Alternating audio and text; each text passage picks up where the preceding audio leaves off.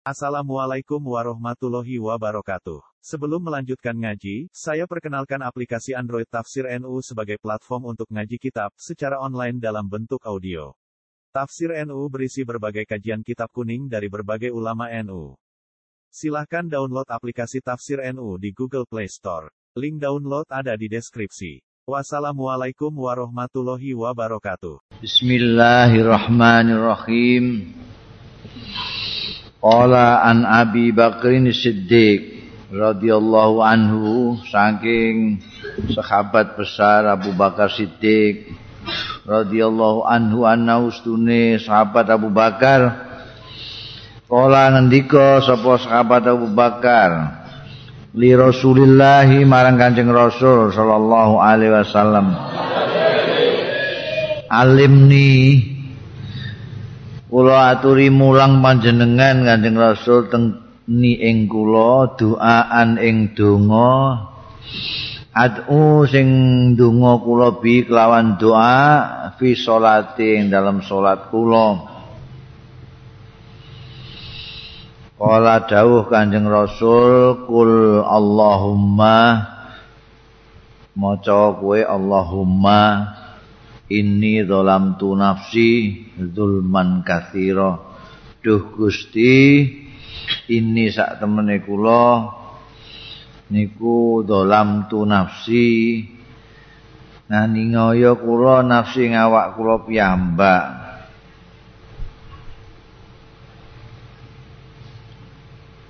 Zulman kathiran kelawan penganiayaan sing gedhe sing akeh wala yaghfiru dzunuba lan boten ngapura ing dosa-dosa illa anta kejawi panjenengan.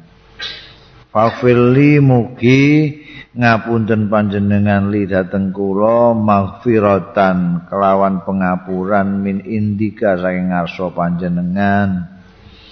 Warhamni lan mugi ngrahmati panjenengan ing kula innaka sak temene panjenengan anta inggih panjenengan iku al-ghafurur rahim. Zat ingkang kathah pengapurane ar-rahimu kang kathah welas asihe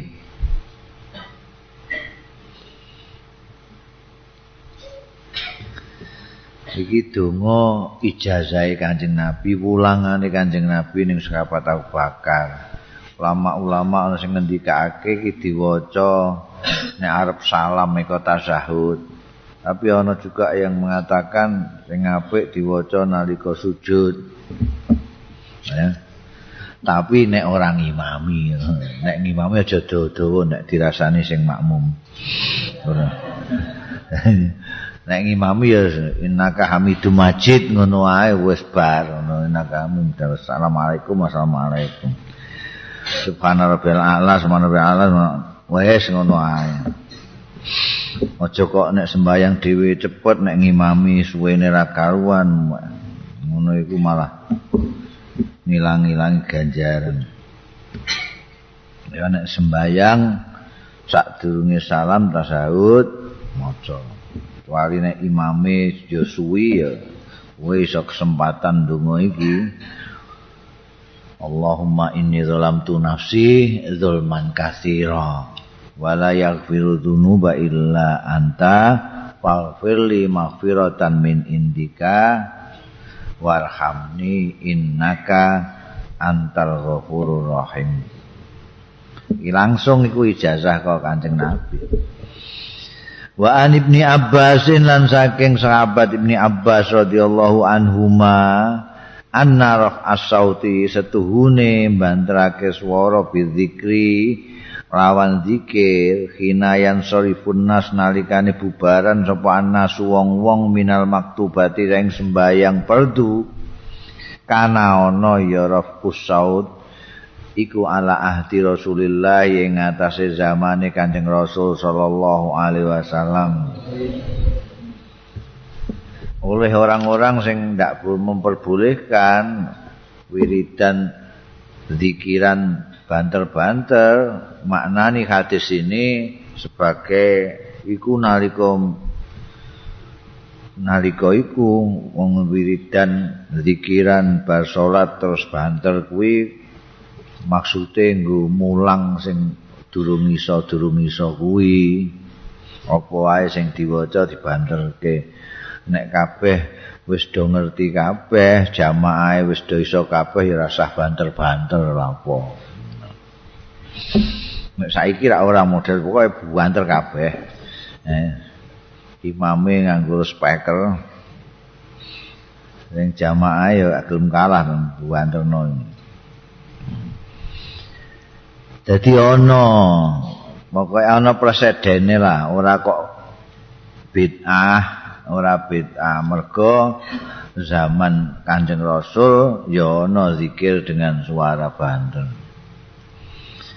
An Abdullah bin Umar saking sahabat Abdullah bin Umar yaqulu Ngendika sapa Abdullah bin Umar sami tumireng sapa ingsun Rasulullah yang Kanjeng Rasul sallallahu alaihi wasallam.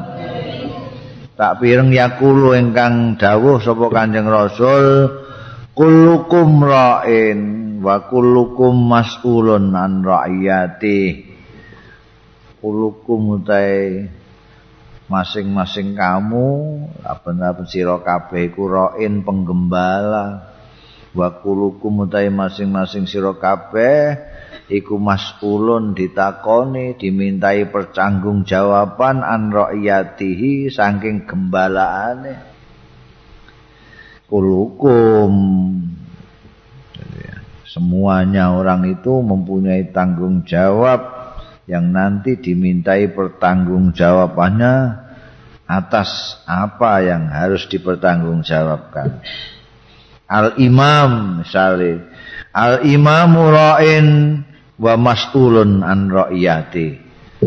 Orang imam penguasa ra'in itu penggembala wa mas'ulun lan dijalui pertanggungjawaban an ra'iyati saing rakyate imam. Karena rakyatnya adalah gembalaannya. Piye? Wis diurus kesejahteraane apa kowe tok sing sejahtera? Rakyatmu melarat. Hmm. apa malah sugihmu saka rakyatmu nah, itu semua nanti dimintai pertanggungjawab kowe janji macem-macem nalika jaluk dipilih rakyatmu bareng wis dadi wis dipilih rakyatmu janjimu mbok laksanakno apa ora. Nek ning donya iku pertanggungjawaban paling-paling nanti tanggung jawab di akhir periode dipertanggungjawabkan. Iku iso nganggo ngarang-ngarang pidatone sing apik-apik. Ane tapi nek sing minta pertanggungjawaban Gusti Allah piye to ngarang-ngarang pidato? Warajulu ra'in fi ahlihi. Utawi wong lanang iku bertanggung jawab ra'in. Ngembala fi ahli dalam keluargane rajul wa huwa utawi rajul iku mas'ulun dimintai pertanggungjawaban an ra'iyati sing rakyate rajul. Keluargane iku rakyate rajul. Wani kawin ya kudu wani dadi penggembala di rumah tangga. Rakyatnya ya bojo anak kuwi. Engko dimintai pertanggungjawaban iku bojomu mbok nafkahi apa ora mbok bojo mbok apakno anakmu mbok apakno. Iku engko dimintai pertanggungjawaban. Wal mar'atu tai wong wedok semono uga iku rakyatun penggembala fi baiti zaujiha. Ing dalem omahe bojone mar'ah wa mas'ulatun lan ditakoni nanti dimintai pertanggungjawaban an ra'iyatiha saking rakyate. Karena dia bertanggung jawab di rumah suaminya nanti ditanyai hmm, apa saja yang menjadi tanggung jawabnya ditakoki piye kowe? Kowe dikeki kaya bojomu semono kae mbok nggo apa ae kula tumbasake gelang sedaya. Anakmu kok pakane apa?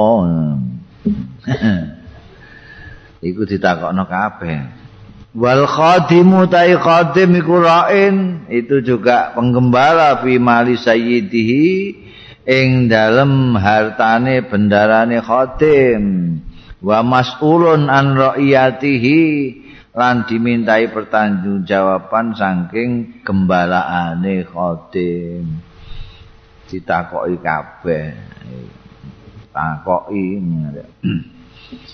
ulek-ulek iki mbok nggo apa Pokoke harus mempertanggungjawabkan semuanya. Kala ngendika sapa rawi sing entuk saka Abdullah bin Amr iki hasib tu angkot kola. Aku ngira angkot kola yang to teman-teman ngendika sapa Kanjeng Rasul warajulu lewat Abdullah bin Umar. Warajulu ra'in fi mali abihi. Tai wong lanang iku ya penggembala fi mali abi ing dalam bandane bapake rajul. Wa mas'ulun lan dimintai pertanggungjawaban an ra'iyati saing gembalaane rajul wa kullukum lan sekabehane sira kabeh. Ra'in iku gembala mas'ul wa mas'ulun lan den mintai pertanggungjawaban an ra'iyati saking rakyate. Ulukum mulane aja angger didelok dari sisi kepenake ae. Enak dadi anggota DPR tapi engko ditakoki kowe dadi wakile rakyat iku wis menyalurkan aspirasine rakyat sing macem apa? Takokno kowe wis tau usul apa? Sing wis dadi peraturan apa? Sing kira-kira wis ngepenakno rakyat sing mbok wakili apa? Lho kowe kok gajimu semono akeh rakyat mbok bagai pira kowe takok irna-irna pokoke. Lah nek kowe iku dhewean kaya kowe iku sing bujangan ngono iku. Ranti bojo ranti anak ranti penggawean ranti anak. Kowe terus tanggung jawab mbek sapa? Tanggung jawab ning awakmu dhewe. Hmm. Enggak. Nek ngeling-eling ya medeni semua orang nanti dimintai pertanggungjawaban. An Anasin yakulu ngendika sapa Anas bin Malik. Yakulu ngendikane kana ana sapa Kanjeng Rasul sallallahu alaihi wasallam. Ida stadda nalikane nemen apa albardu adem bakar mongko ngisuki sapa Kanjeng Rasul bisolati kelawan sembayang. Wa idza stadda tatkalane nemen apa haru panas abroda mongko ngedem-ngedem ya Kanjeng Rasul bisolati kelawan salat. Yakni ngesake apa Anas al Jum'ata ing salat Jumat Jadi nek sing kepenaki pancen ning Indonesia. Nek di luar Indonesia iku ana musim dingin, ana musim panas, nek adem ademe nemen. Nek panas-panase luar biasa. Kanjeng Nabi itu nabi yang manusiawi. Jadi nek pancene wayahe adem banget kuwi nek salat Kanjeng Nabi dipasno waktune. Jadi disui lah bakar. Tapi nek panas banter ngono kae Jumatane diundurno ben wis rada adem ora panas banget. Dur pas beduk ngono kae panase masyaallah. Nek ning kene isa iso ditahan-tahan. Tapi nek kaya ning daerah Arab Saudi, Kuwait barang ngono iku masyaallah. Gak kuat-kuat sirah iso sentet. Patang puluh itu derajat iku wae ora kuat panas. Padahal kadang-kadang ngantek tekan seket barang. Seket loro. Jadi kancing Nabi diundur. Jadi Jumatannya ora pas banget jam 12 tapi diundur rodok adem sithik. Ndudono kemanusiaane Kanjeng Rasul sallallahu alaihi wasallam. An Jabir bin Abdullah tapi wong Jawa kadang-kadang golek sing panas ku yo. Sing panas ganjarane luwih akeh. Golek sing sing luwih rekoso luwih rekoso ganjarane luwih akeh ini gak gelem digawe kaya manusia biasa emoh An Jabir bin Abdullah saking sahabat Jabir bin Abdullah kala ngendika sahabat Jabir ja'a rajulun. Teka sapa rajulun wong lanang wan nabi khale utahe Kanjeng Nabi sallallahu alaihi wasallam. Yahtubu lake ngutbai ya Kanjeng Rasul an nabi ing annasa ing wong-wong yaumal jumat ana ing dina Jumat Faqala monggo ngendika Kanjeng Nabi ning gone wong mau as-shalaita ya fulan ana ta wis sembayang kowe he fulan tengah-tengah pidato. Faqala monggo matur sapa rajul lak dereng Ola dawuh Kanjeng Nabi kum ngadeka sira farka sembayang sira sik. Ya. Di tengah-tengah Kanjeng Nabi khutbah Jumat, ana wong kledreng-kledreng lagi teko. Terus didangu Kanjeng Nabi, "Kowe salat urung?" Dereng salat sik. Jadi apa jenenge iki sing dinggo dalil wong nek Jumatan iku salat dhisik disunatake sembahyang tahiyatul masjid meskipun imamnya sudah di atas. Eh, tapi aja dawa-dawa. Mau sembayang dua wani ra karuan ngantekan khutbah wis bar isih durung rampung ngono iku. Bangkune meh Jumatan dhewean apa piye kowe? Ya, cukup gitu aja.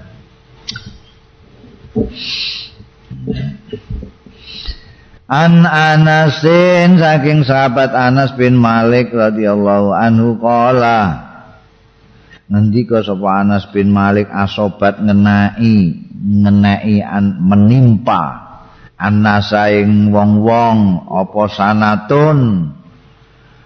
Tahun paceklik kemarau panjang nek cara kene nih ala ahdi nabi ing atase mangsane kanjeng nabi sallallahu alaihi wasallam. Papai naman nabi wan nalikane ana sapa kanjeng nabi sallallahu alaihi wasallam. Yahtubu lagi khutbah kanjeng rasul fi yaumil jum'ati ing dalam dina jum'ah. Koma dadak ngadeg sapa Arabiyun ngadeg sapa Arabiyun wong dusun. Wong dusun nek wong kono sekapat-sekapat ya ora ono sing kanjeng Nabi pidato wani ngadeg. Iki wong dusun Jumatan langsung ngadeg ngono. Pakola mongko interupsi sapa Arabi khutbah diinterupsi. Ya Rasulullah duh Kanjeng Rasul halakal mal. Rusak bondo niki. Wajah al iyal. Ami lesu bocah-bocah iyal iku rumatan-rumatane wong hmm, bojo anak-anak putu barang kuwi iyal sami lesu kabeh. Tapi yo tanduran ra metu ditanduri paham kaya ngono. Tanahe nelo nelo kabeh panas Fat'u kula aturi ndonga panjenengan nyuwun Allah ing Gusti Allah lana kangge kita Kanjeng Rasul. Iki pun tek bondo celengan tek kabeh. Barang-barang pun didoli. Ucah terus do lesu kabeh. Jenengan dongake Kanjeng Nabi. Langsung farafa'a. Mongko ngangkat sapa Kanjeng Rasul sallallahu alaihi wasallam. Yadai ing asta kali Kanjeng Rasul.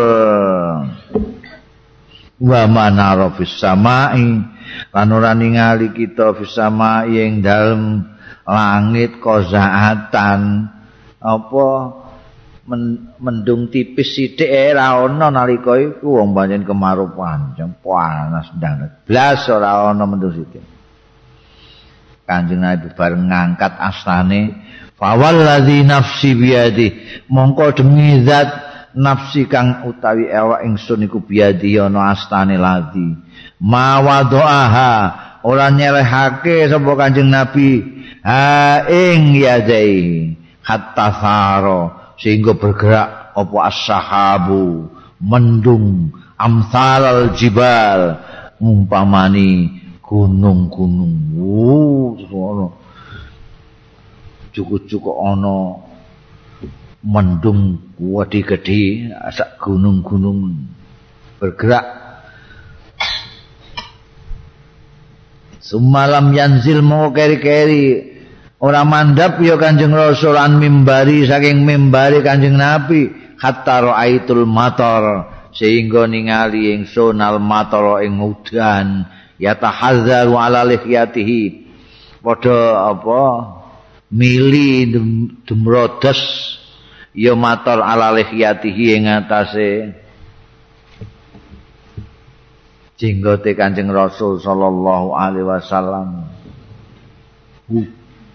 Wong masjid ora kaya masjid saiki. Udanan kabeh wong Kanjeng Nabi ku jenggote ngantek deleweran udan itu. Padahal mau kaya ngono. Pamutilna mongko diudani apa aja diudani tapi udani. Nganggo tasdid. Artinya kena udan terus kita.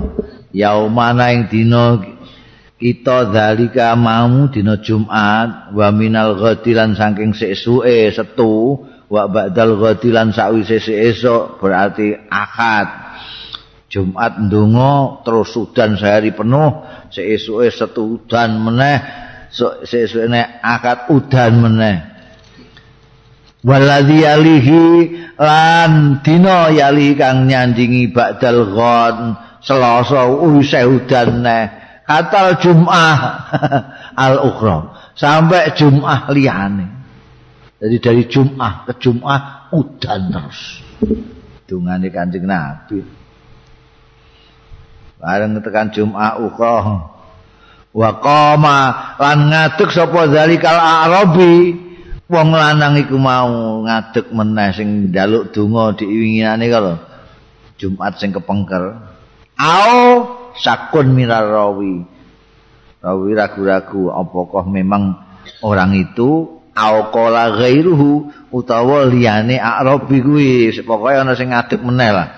Interupsi meneh faqala matur sapa arabi utawa ghairuhu mau.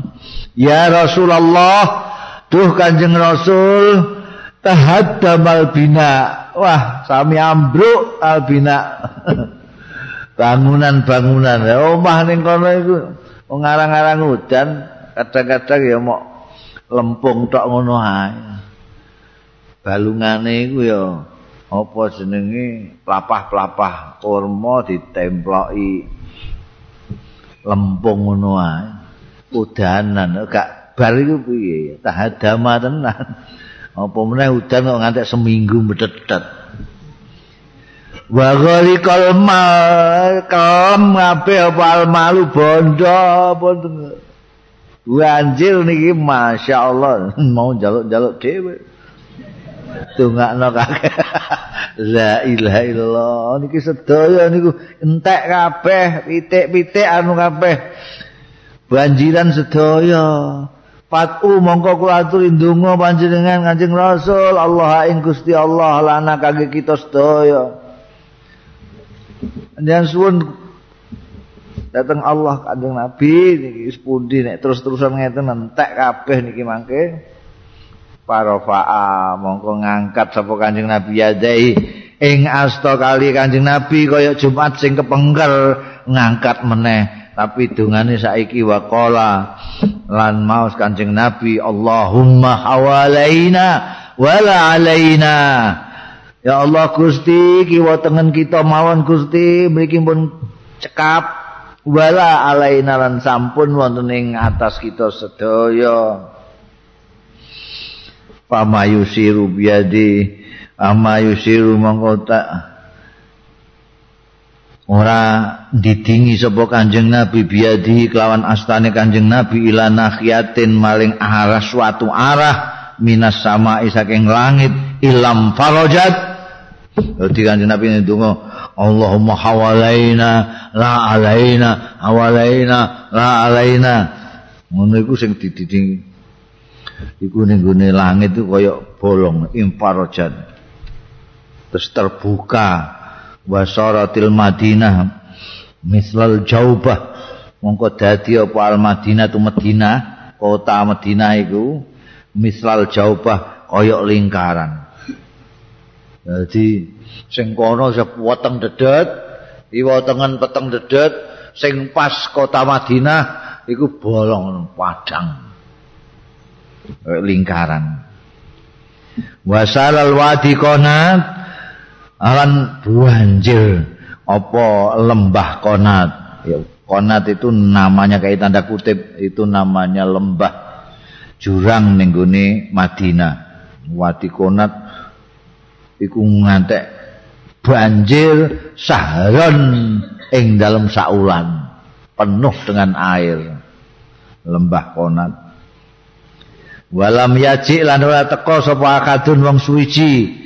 Min nahiyatin saking suwijining arah mbah kono mbah kidul mbah wetan illa haddatsa bil jaud. Kejaba mesti nyeritake bil jaud kelawan udan sing deres wah udan ndak karu-karuan. Wong Madinah wis ora udan.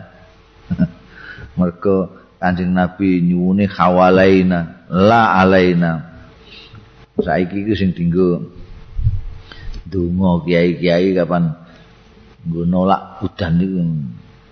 Hawalaina wala alaina tapi yo kadang mandi kadang ora. Delok-delok kiai ini wa an Abdullah ibni Umar. Nek Kiai Wahab Hasbullah Allah yarham Kiai Wahab Hasbullah itu mandi dungane tapi ora donga iki. Berarti nek wayahe pengajian udan terus terus kabeh dikon maca. Ayo tak niki maca anu kabeh. Tabat. Maca tabat ya da abilahab. Iku ping 11. Udan terus li. Logikane mergo udan iku rahmate Gusti Allah. Nyebut Abu Lahab Abu Lahab wong sing gak entuk rahmate Gusti Allah. Abu Lahab kok disebut-sebut Abu Lahab rahmat gak kemuden. gitu. An Abdullah bin Umar saking sahabat Abdullah bin Umar maksudnya Abdullah bin Umar bin Al-Khattab radhiyallahu anhuma anna Rasulullah istune Kanjeng Rasul sallallahu alaihi wasallam. Kana ana sapa Kanjeng Rasul? Iku yo salat sapa Kanjeng Rasul qabla dhuhri sadurunge salat zuhur salat sunat dhisik rakaat ini rong rakaat. Wa ba'da halan sakwise salat zuhur rakaat ini salat sunat meneh rong rakaat. Wa ba'dal maghrib lan sakwise maghrib rakaat ini rong rakaat fi baitihi ing dalem-daleme Kanjeng Rasul meskipun cedak masjid iku nempel karo dalem. Tapi nek sembahyang fardu ning masjid sembahyang sunate kopi bak diae bareng ning gone dalem. Wa ba'dal isya lan sakwise sembahyang isya rakaataini rong rakaat. Wa kana lan ana kanjeng nabi kulayu sholli ora salat sapa kanjeng nabi ba'dal jum'ati sakwise salat jum'ah hatta yang sorifa sehingga bubaran ngancing nabi saka masjid jumatan wis bar fayusol lima ko salat sapa kanjeng nabi rakaat ini rong rakaat ning dalem nek wis bubar kabeh wong ning dalem sembayang rong rakaat. Ya aturane dibiasakno ben dadi pakulinan kowe nek durung salat nek sadurunge salat zuhur kowe salat dhisik rong rakaat se. Aja kok imame to kadang-kadang nang kene saiki rumangsane iku sunat nganggo imam to makmume ora makmume glentir ngerokok-ngerokok sik engko nek mak nek imame wis bar salat qobliyata terus lagi komat. Ngene rumangsane sing sunat qobliyah iku mau imame tok piye? Imame makmume kabeh bayang rong rakaat sak durunge zuhur. Iku dimulai saiki mumpung ganjarane dobel-dobel nek poso ngene iki. Nek arep sembayang zuhur mbayang rong rakaat se engko sakwise semendu rong rakaat se hmm. ora usah maca surat apa-apa wis Fatihah tok ngono ae wis cukup. Ora usah ngadeg linggih ae cukup. Nek kowe asasen linggih tapi cah enom lah apa dan linggih kaya wong tuwa. Kon malah apa namanya iso membikin peredaran darah iso apik iku. Sampai sak durunge. Dadi salat iku minimal sembahyang duhur itu papat tambah dua tambah dua. Piro itu wolu. Maghrib dan maghrib dua lagi berarti limo hmm, ya mbok biasa no iku nek nek mbok biasa iku terus en enteng. Kadang-kadang santri iku biyen nalika durung ngaji takrib iku wah wudune barang kesunatan-kesunatane kabeh lengkap. Barang wis ngaji takrib eh mok sunat tok iki. sunat di mok ngono terus ditinggal kabeh sing sunat-sunat iku. Goleki sing wajib-wajib tok. Iku piye? An Ibnu Umar. Saking Abdullah bin Umar radhiyallahu anhu maqala ngendika sapa Ibnu Umar qala Nabi dawuh sapa Kanjeng Nabi sallallahu alaihi wasallam. Lana marang kita sekabat-sekabat lama roja'a nalika kondur apa Kanjeng Rasul minal Ahzab saking perang Ahzab. Kanjeng Nabi dawuh la yusalliyanna Ojo do sembayang temenan ya akadun ojo sembayang temenan sapa akadun wong suwiji. Al asra ing salat asar illa fi bani quraiza engko nek tekan jadi nalika perang azab itu kan diserbu. Apa jenenge? Eh Kanjeng Nabi ben eh, nalika perang Uhud itu karena desaan anak-anak muda tentara Islam diminta keluar nyambut musuh dari Mekah itu pasukannya Abu Sufyan. Setelah itu ternyata mehai kalah tentara Islam itu hancur perang Ahzab kita tentara Islam tidak mau nyerbu keluar seperti perang Uhud tapi membuat parit Ahzab parit di sekitar Madinah. Mbah piye kok tentarane Abu Sufyan kuweden dhewe ndelok teknik perang sing ora tau tumon ning Arab iku. Wedi. Apa meneh ada angin kencang malam hari, wedi do mlayu karo. Mlayu ditututi wek tentara. Ditututi wek tentarane Kanjeng Rasul sallallahu alaihi wasallam. Mlayu ketipas bareng wis ngeditir tenan wis ora balik meneh. Wis saiki balik balik. Nalika balik meneh mau ke Madinah Kanjeng Nabi dawuh. Ki ndak ada anu ya, jangan ada sembayang sik engko nek tekan Bani Quraidah wae. Bani Quraidah itu pinggiran Madinah. Tempatnya orang-orang Yahudi Bani Quraidah. Engko nek tekan Bani Quraidah lagi salat ya, aja ada salat sik.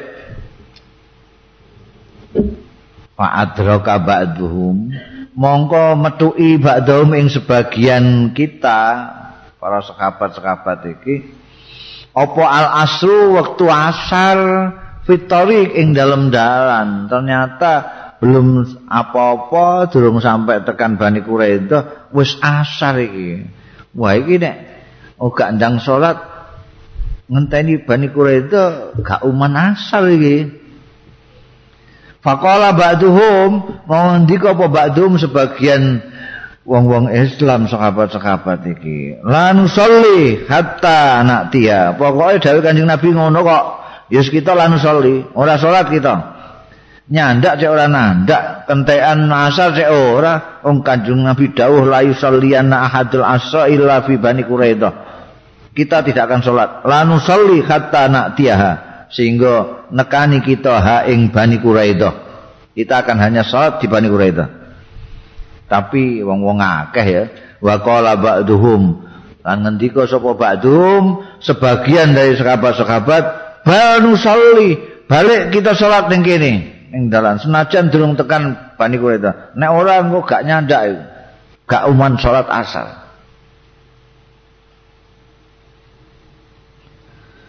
Lam yurid. Lah iku Kanjeng Nabi ngendika ngono kok. Iya tapi lam yurid Kanjeng Nabi ora ngesakno Kanjeng Nabi, lam yurid ora ngesakno Kanjeng Nabi minna saking kita kabeh dalika ing mengkono-mengkono leteleke dawuh pokoke kon salat kudu ning Bani Quraidah iku ora ngono. Maksude kon cepet-cepetan berangkate awake dhewe sing cepet sehingga tekan Bani Quraidah wis asar ngono lho. Maknane ya ora. Akhirnya tetap terbelah menjadi dua. Ono sing salat ning tengah dalan itu ada yang enggak mau salat. Jadi ngenteni ning Bani Quraidah. Fadzukira dalika mongko ditutur diceritakan apa dalika mengkono-mengkono perbedaan pendapate orang-orang tadi lin nabi marang kanjeng nabi sallallahu alaihi wasallam falam yu'annif mongko ora mengecam ora nyalahke ora maitu kanjeng nabi wahidan ing seorang pun minhum saking mereka semua. Karena apa kok saiki geger-geger? Sekarang ini juga terjadi hal yang serupa. Yang satu memandang nas, menandang tek, mengandang tek terus diarani tekstual. Iki sing muni ora sing padha salat kecuali ning gone Bani Quraidah iku saiki disebut orang-orang yang tekstual. Teke muni aja sembayang kecuali ning Bani Quraidah ya iku sing kudu dilakoni. Lah nek sing sing iki sing sitoke kontekstual. Jadi iku dimaknani ya dawuh Kanjeng Nabi ku maknane ora kok ngono, ora kaya tek iku, tapi maksude iku supaya awake dhewe berangkate cepet-cepetan. Supaya asal wis tekan Bani Quraidah. Ternyata baik ijtihate yang tekstual maupun yang ini itu dibenarna bener ke kabeh Kanjeng Nabi. Ora ana sing ditegur, wah kamu salah, mestinya begini, kamu mestinya tidak. Kedua-duanya lam yu'annif wahidan minhum. Hmm. Enak ambek kanjeng Nabi kuwe saiki wah petentengan nek gak ngene.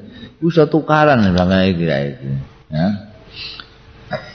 Jadi mulane terus ana patokan mujtahid itu yang istihad itu kalau benar itu dia mendapat satu ganjaran. Kalau benar dapat dua ganjaran nek salah satu ganjaran. Non mergo ndak mau membicarakan. Iki sing bener sing endi ya ora ya bener karo pisan apa salah karo pisan apa salah satu? Bener salah satu salah. Ya ora wong ora ana sing ditegur kanjeng nabi ya. Ya bener kabeh. Sesuai dengan etikotnya masing-masing. Kenapa sih kok begitu? Ya mergo salat iki hak Gusti Allah. Nanti Gusti Allah Gusti Allah gak neritik ngono. Kurang sithik terus ngamuk ngono gak. La ilaha illallah. Aulane Nanti kita itu terlalu jelimet Mangsane Gusti Allah yang jelimet kayak ndekne ngene Anasin sanging sahabat Anas kala ngendika sapa sahabat Anas kana ana sapa Rasulullah Kanjeng Rasul sallallahu alaihi wasallam. La yaghdu ora isu-isuan Kanjeng Nabi yaumal fitri ana ing dina Idul Fitri hatta yakula singgo dahar Kanjeng Nabi tamaratin ing beberapa kurma wa anhu lan saking Anas juga mintik torikin sanin saking dalan sanat yang lain. Torikin sanin dalan sing kedua sing sanat yang kedua wayak kuluhunna witron ana tambane lan dahar kanjeng nabi ing tamarat witron hale ganjil siji telu limo pitu tapi orang antek tidak siji kakean ya. Bukan. Kanjeng Nabi paling akeh lima pitu itu itu. Ya. Jadi nek arep itu fitri ngono kae sarapan se.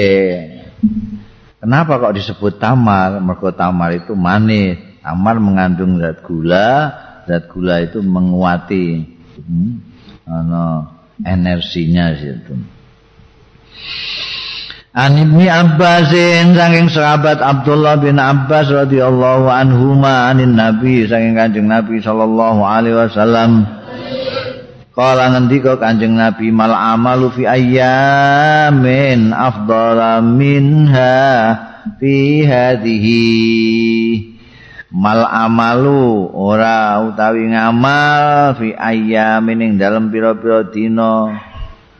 Iku Abdullah luwe. Luwe afdal luwe utama. Min hati nimbangane ngamal-ngamal fi hadhihi ing dalem iki iki ayam Qalu walal jihad maksudnya ayam sing dimaksudno ning kene artine amal-amal ning gone ayam mutasrik mergo iki dawuh Kanjeng Nabi pada saat ayam mutasrik ya dino-dino tasrik ini ngamal-ngamal adalah yang paling afdol dibandingkan dengan hari-hari yang lain. Kalau domatur sahabat-sahabat walau jihad tan boten juga. Al jihad utai jihad. Jihad nggih boten luwih afdol. Kala dawuh Kanjeng Nabi walal jihad juga jihad ora luwih afdol timbangane ngamal-ngamal pada hari-hari tasrek ini. Wes iki ngamal apa wae ning hari tasrek ini luwih utama timbangane amal-amal liyane. Senajan jihad, jihadlah. Illa rajulun kejaba jihate wong lanang illa rajulun kejaba wong lanang kharaja kang metu jihad sapa rajul yukhatiru binafsihi nerjang bahaya nek cara zaman Bung Karno yukhatiru iku fi fere fere koloso. Hmm. nyerempet nyerempet bahaya ya rajul binafsi kelawan awak dhewe ne rajul wa malilan bandane falam yarji bisain mongko ora bali sapa rajul bisain kelawan apa-apa. Dia membawa harta banyak untuk berjuang dan setelah pulang habis semua tanpa membawa kembali apa-apanya. Malah kadang-kadang ana sing maknani ora kembali, dianya sendiri juga tidak kembali. Lam yarji bisa ini termasuk dirinya sendiri. Itu saja yang jihadnya bisa ngungkuli amalia-amalia pada waktu ayam tasrik.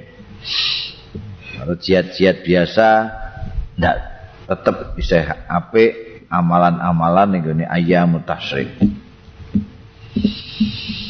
An Ibni Umar saking Abdullah bin Umar juga kala ngendika sapa Abdullah bin Umar radhiyallahu anhuma kana ana sapa an-nabi Kanjeng Nabi sallallahu alaihi wasallam yusolli ku salat Kanjeng Rasul fi safari ing dalem tindakan dan perjalanan salat ala rakhilatihi ing atase kendaraane Kanjeng Rasul kaisu tawajjahat sekira mengar madhep.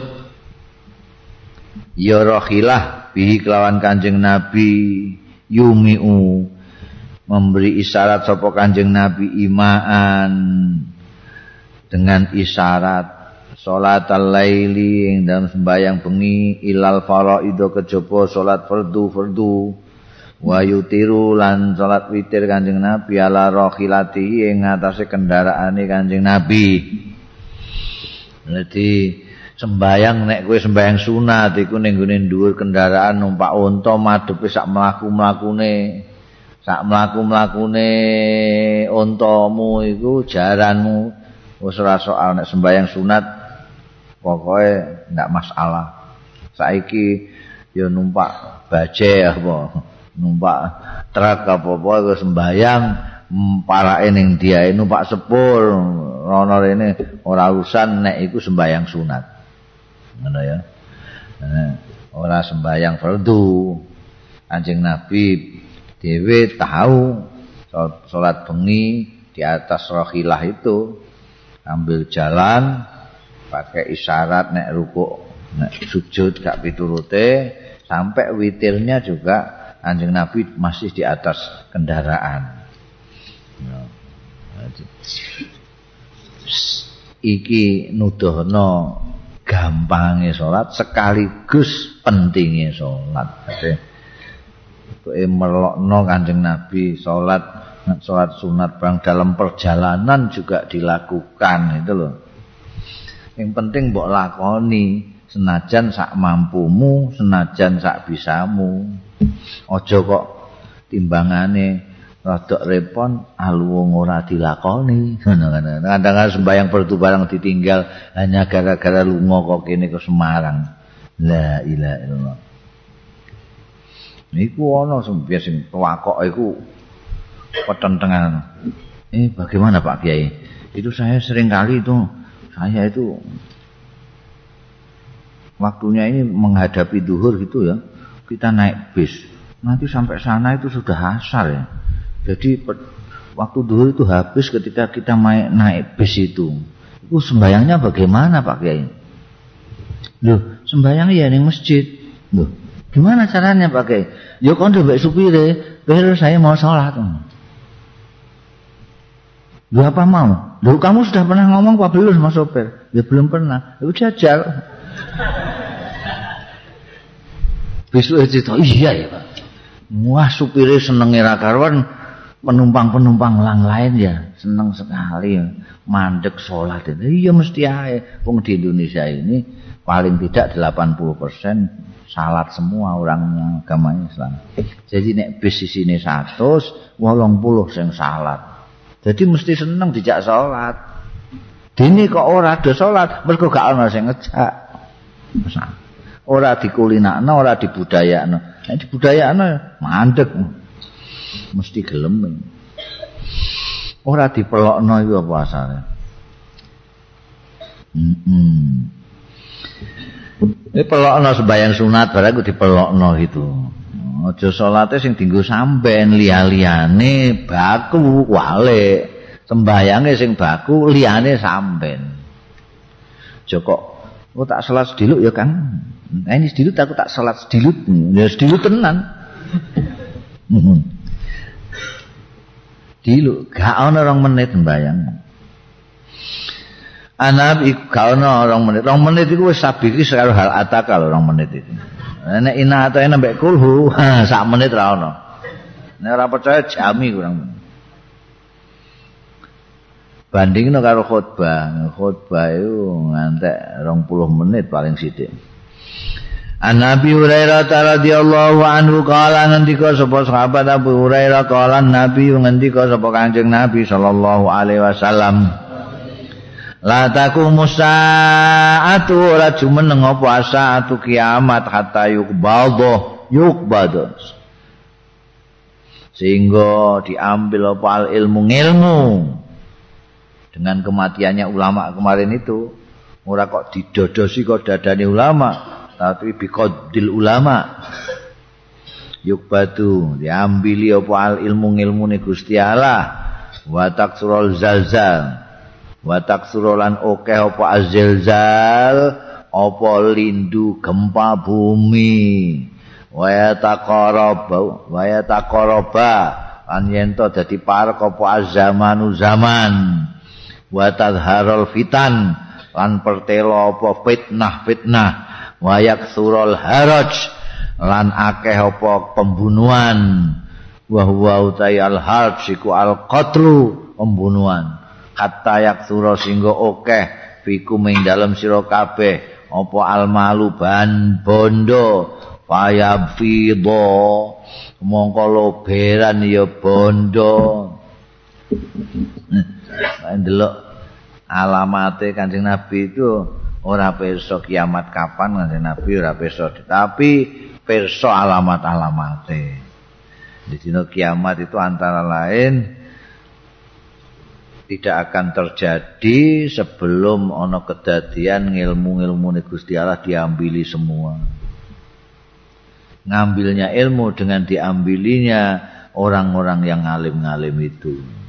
Delok saiki wong ngalim-ngalim wis karek sithik itu ya wis parek sedene. Nomor loro akeh gempa bumi. Gempa bumi saiki kan terus ae. Ning Indonesia iku Masya Allah, selawase gak ana gempa ning Jogja. Ning Jogja gempa. Purworejo ning Cilacap gempa bumi terus. Lah nek ning gone Jepang iku saben dina wong ngantek melayu saka gempa bumi iku diajarno mulai TK. Mulai TK. TK iki ana pelajaran carane nek ana engko nek wis ana sirine ngaung ngaung ngaung ngaung kowe ngene ngene ngene mlayu ning arah kene sak piturute Jepang iku ning daerah-daerah kaya endi iku sing akeh gempane iku Kyoto terus endi iku ngantek ning desa iku omahe iku mulane wong Jepang omahe kertas. Ora tembok ora anu kertas. Mergo nek ana gempa ya suwek ngono ae.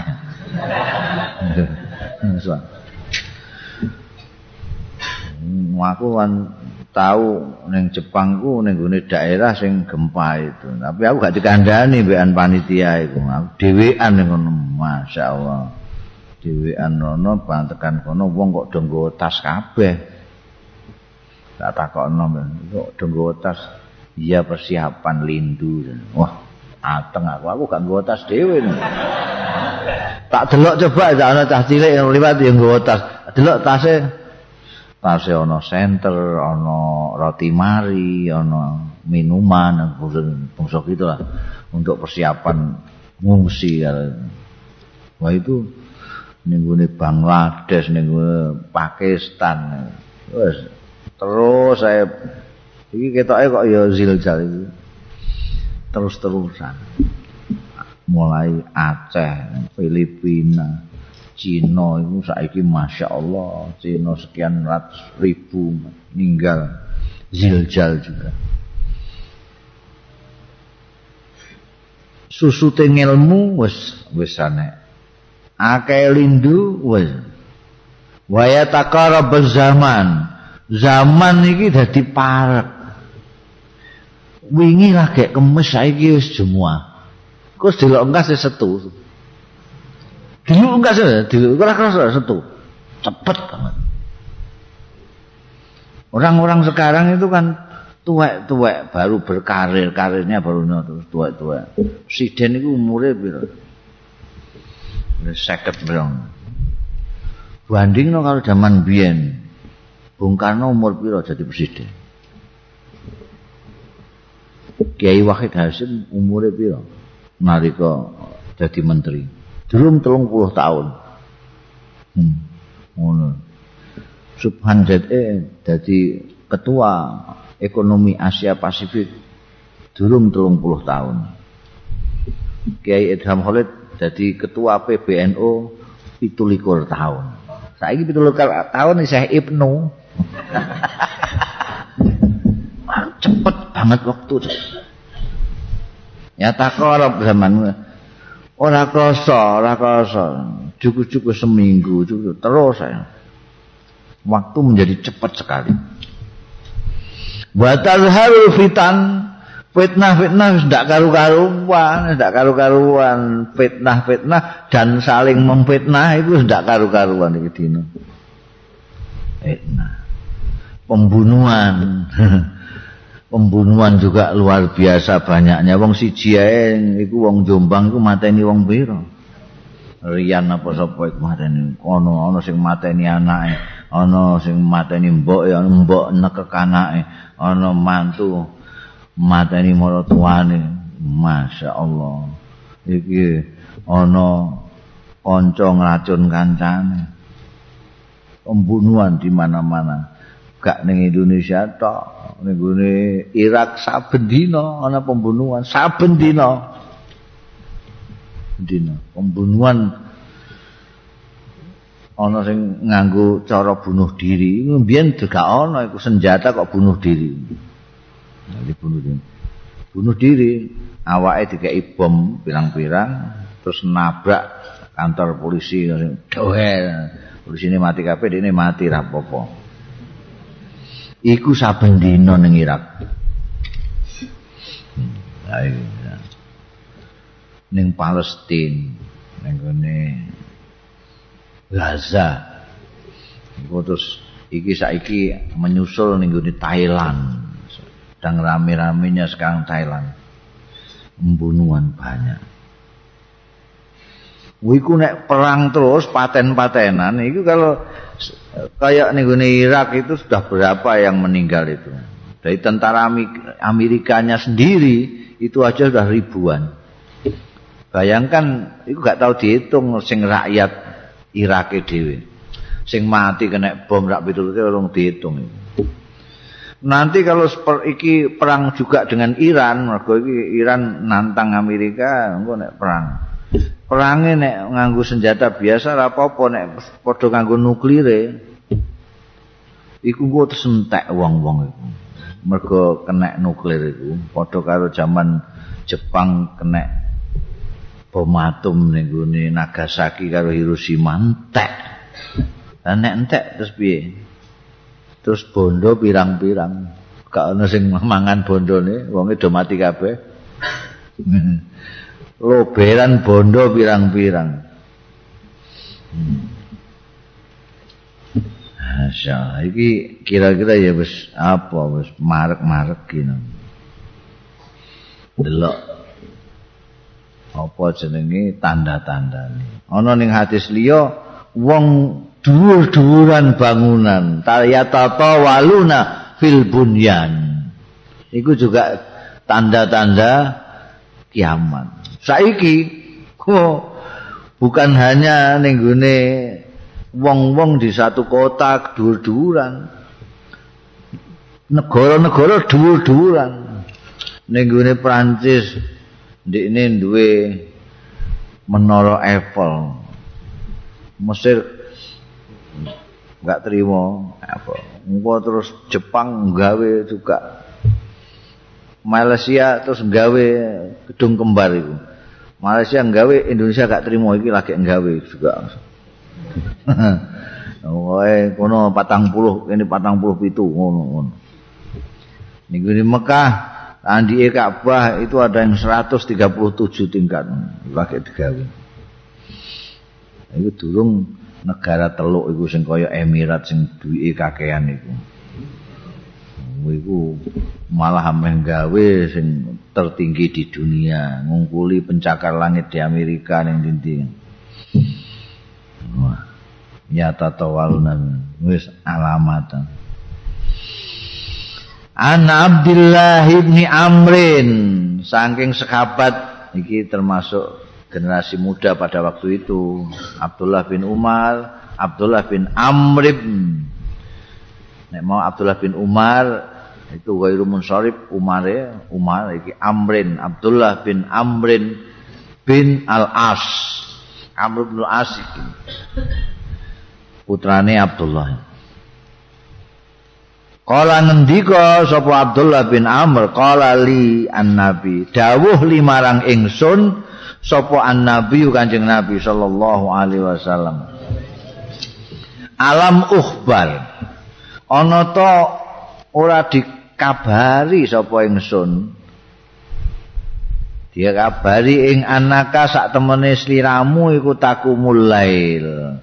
Jungkung sira alaila ing bengi wa tasumu lan poso sira annahara ing awan kultu matur sapa ingsun.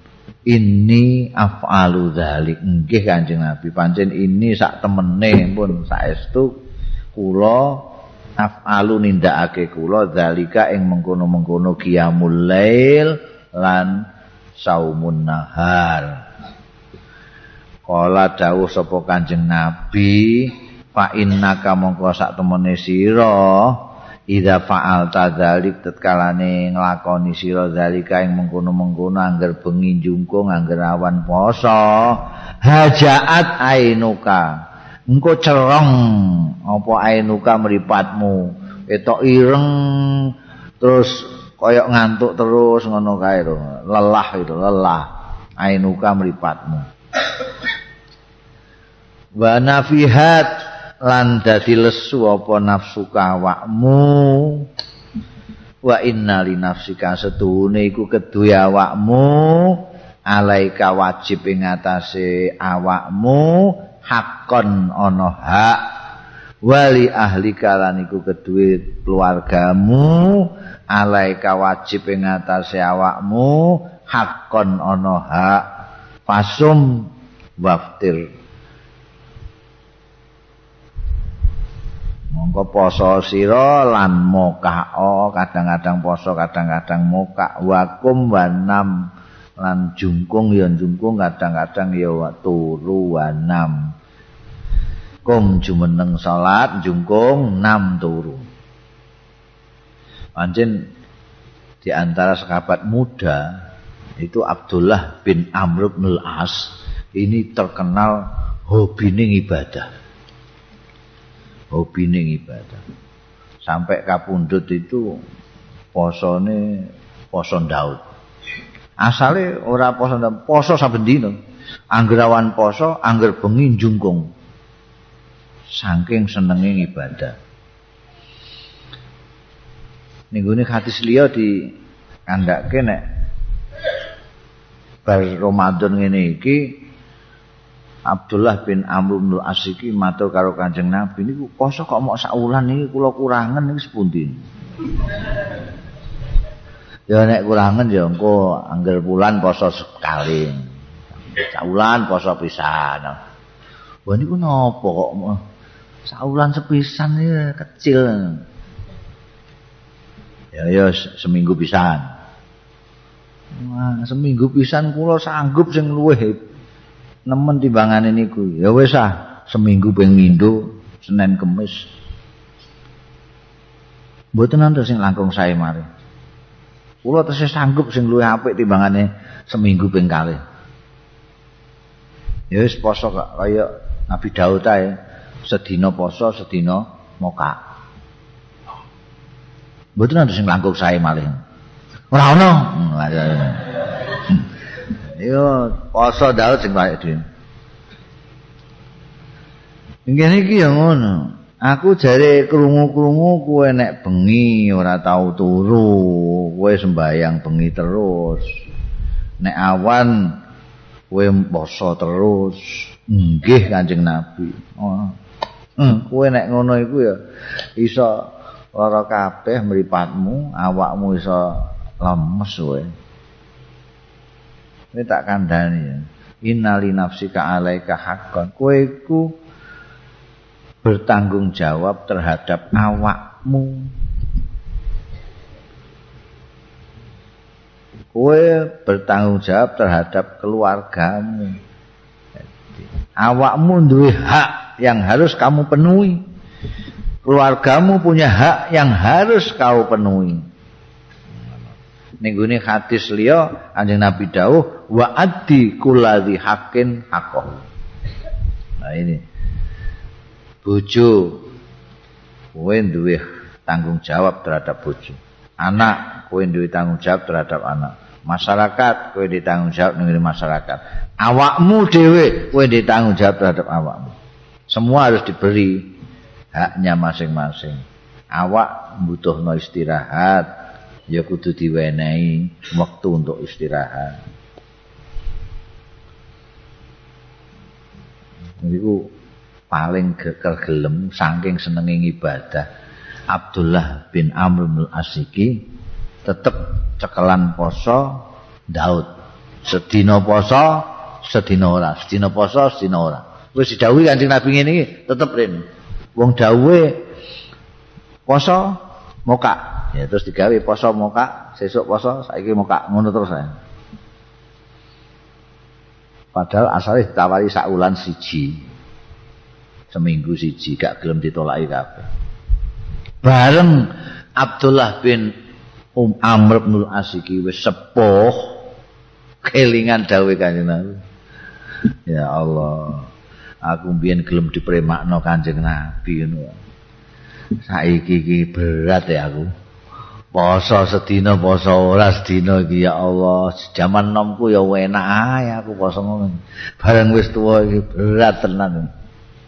Bener kanjeng nabi. Ini kanjeng nabi itu prinsipnya ora kehlah anggere terus menerus lebih baik. Ya?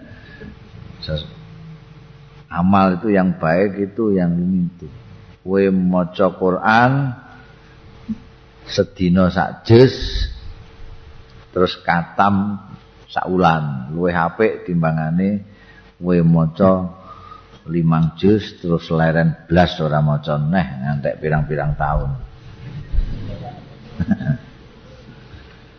An Jabir bin Abdullah qala ngendika sapa sahabat Jabir bin Abdullah kana ana sapa Rasulullah Kanjeng Rasul sallallahu alaihi wasallam. Ana iku yu'allimuna mulang ya Kanjeng Rasul nak ing kita mulang apa? Mulang al istikharah ta ing istikharah. Istikharah iku amrih dipilihna Gusti Allah. Mergo awake dhewe ra milih bingung sing sitoke ayu, sing sitoke pinter. Hmm, endi sing tak pilih iki? Ana bingung, njaluk tulung karo Gusti Allah kon milih. Istikharah fil umuri ing dalam pira-pira perkara, budal apa ta ora. Tak tampa apa tak tolak. Itu kan sering kita itu dihadapkan kepada pilih-pilihan-pilihan yang kita tidak bisa sendiri menentukan harus milih yang mana karena pertimbangan kita sama-sama beratnya.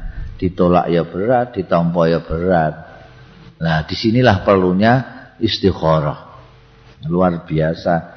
Kita disediani kabeh mbek Kanjeng Nabi. Yu'allimuna mulang ing kita al istikharah ta ing istikharah fil umuri ing dalam pira-pira perkara kulliha sekabehane perkara Kama yu'allimuna kaya dene mulang sapa Kanjeng Rasul nak ing kita as-surata ing surat-surat minal Qur'an saking Qur'an. Diwarai sedikit demi ngantek kita apal ngantek pas wacanan kita dengan wacanane Kanjeng Nabi. Itu kalau Kanjeng Nabi mulang surat minal Qur'an saking Qur'an. Ini ya seperti itu. Kita diwarai seperti itu. Marai istikharah piye dawuh Kanjeng Nabi yaqulu dawu sapa Kanjeng Rasul sallallahu alaihi wasallam Idza hamma ahadukum nalikane nejo sapa ahadukum salah siji ro kabeh bil amri kelawan suwijining perkara fal yarka mongko supaya rukuk maksude sembayang sapa ahadukum rakaataini rong rakaat min ghairil faridah saking liyane sembayang perdu Mboten mbok akali sekalian ya timbangane anu. Bayang subuh rak ya rong rakaat eh. Nggo ngiras-ngirus nggo istikharah. Ngene ngerti kelakuanmu dadi dikai dikai min ghairi faridah, min ghairi faridah. Liyane bayang pertulu iki loro iki. Dadi sembayang usus sembayang sunat. Nek wis sembayang rong rakaat, summa yakul mongko keri-keri maca sapa akadukum Allahumma. Iki apalno? Allah kowe engko perlu itu. Suatu saat kamu memerlukan ini. Allahumma. Inni astakhiruka. Duh Gusti pangeran kula ini sak temene kula niku astakhiruka. Nyuwun panjenengan pilihaken nyuwun istikhar niku njaluk dipilihno kula ing panjenengan bi ilmika kanthi ilmu panjenengan. Wa astaqdiruka lan nyuwun kemampuan dateng panjenengan bikudratika kelawan kekuasaan panjenengan. Wa as'aluka lan nyuwun kula ing panjenengan min fadlika saking kanugrahan panjenengan al azim ingkang agung Gusti. Fa innaka takdiru mongko panjenengan iku takdiru kuwasa panjenengan wala akdiruan boten kuwasa kula.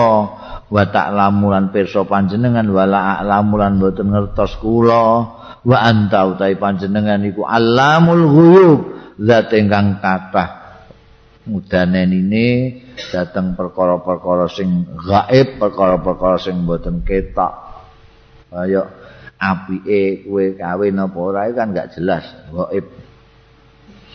Allahumma duh Gusti ing kunta menawi wonten panjenengan tak lamu pirsa panjenengan ana hadzal amra ing setuhune menika perkawis menika perkawis iku apa kawin kalih niku Anjenengan pengertos niku khairun saeli kangge kula fidini ing dalem agami kula wa ma'asilan kehidupan kula wa akibati amri lan tembe mburene perkara kula. Au syakun minar rawi. Au qala uta dawuh kanjeng nabi ajili amri wa ajilihi. Agi-agine perkawis kula utawi mangke-mangkene perkawis kula fakturhu mugi kowe waca salah siji ae akibati amri utawa ajili amri wa ajilihi.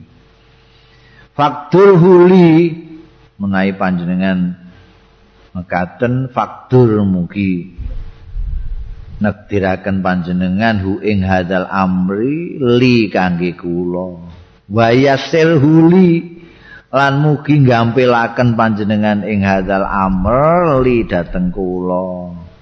Summa barik li mugi keri-keri berkah ana panjenengan li kangge kula fihi ing dalem hadzal amr. Nanging wa ing kunta ta'lamu lamun wonten panjenengan iku ta'lamu pirsa panjenengan anna hadzal amra ing sedune menika perkawis niku sarun awon li kangge kula fidini ing dalem agami kula wa ma'asilan kehidupan kula wa akibati amri au qala kai kurung buka au qala ajili amri wa ajilihi kurung tutup jadi kowe iso milih wa akibati amri utawa qala ajili amri wa ajilihi kaya dhuwur mau Fasrib mong mongko mugi ngenggokaken panjenengan ing hadzal amri anni saking kula. Wasrifni lan ngenggokaken panjenengan ing kula anhu saking hadzal amri. Waktul huli lan mugi netepaken panjenengan li kangge kula al khaira ingkang langkung sae. Haitsu kana atus pundi mawon ana apa hadzal amru. summa ardini mongko keri-keri ngridanono panjenengan ing kula bihi kelawan hadzal amri ola ngendika ya sapa Jabir bin Abdullah wa yusamma hajatau lan ngarani sapa akadukum hajatau ing hajate akadukum iki Jadi iki cateti apalno ngene suatu saat kamu menemui pilihan-pilihan yang sulit iki apik banget. Mergo tidak hanya ditunjukkan tapi juga ada donga nek pancen sing mbok pilih itu sesuai kemantepanmu setelah istikharah nanti akan diberkahi mbek Gusti Allah taala digampangno mbek Gusti Allah taala ora ana kaitane karo impen. Wong iku salah tampa saiki istikharah iku maknane golek impen. Oh, gak. Wong bar istikharah terus wis untuk impen apa? Ya kok untuk impen apa? Bangune sembayang golek impen apa? Ana sing dikai ijazah istikharah. Lho kok mboten dipeni napa-napa iki kula lho. ya. Rumangsane iki istikharah iku nggo golek impen ora nggo impen kowe iku mamane umpamane iku mau pilihan iki sugih sugih tapi rapati ganteng hmm. Iki ganteng tapi melarat. Iki rada angel iki. Iki milih sing endi iki? Milih sing endi? Nek ndelok gantenge iku ya iki si A iki tapi kok melarat? Engko aku dipakani apa? Iki ganteng tapi kok potongane kok kaya baje ngono. Repot. Ah sembayang wis Kujaga iki iki apa usah elek-elek tapi kan oh, terjamin iku ekonomiku ngono. Wis iki mlarat-mlarat lah wong ganteng wis gampang itu. Kok padha kabeh abote ngene, salat istikharah. Dua rakaat ndonga iki sebut apa hajate Gusti perkara niki perkara milih bojo Gusti nek niki sae panjenengan gampilaken kae kula panjenengan dadosaken barokah. Engko nek wis bar nglakoni iku iku ning kene terus ana kemantep kemantepan pada salah satu pilihan itu. Dan kemantepan itu tidak harus melalui mimpi Ya ana sing kemantepan itu melalui mimpi ana. Tapi ora usah mimpi pun itu nanti kowe diparing yakin wah milih iki des.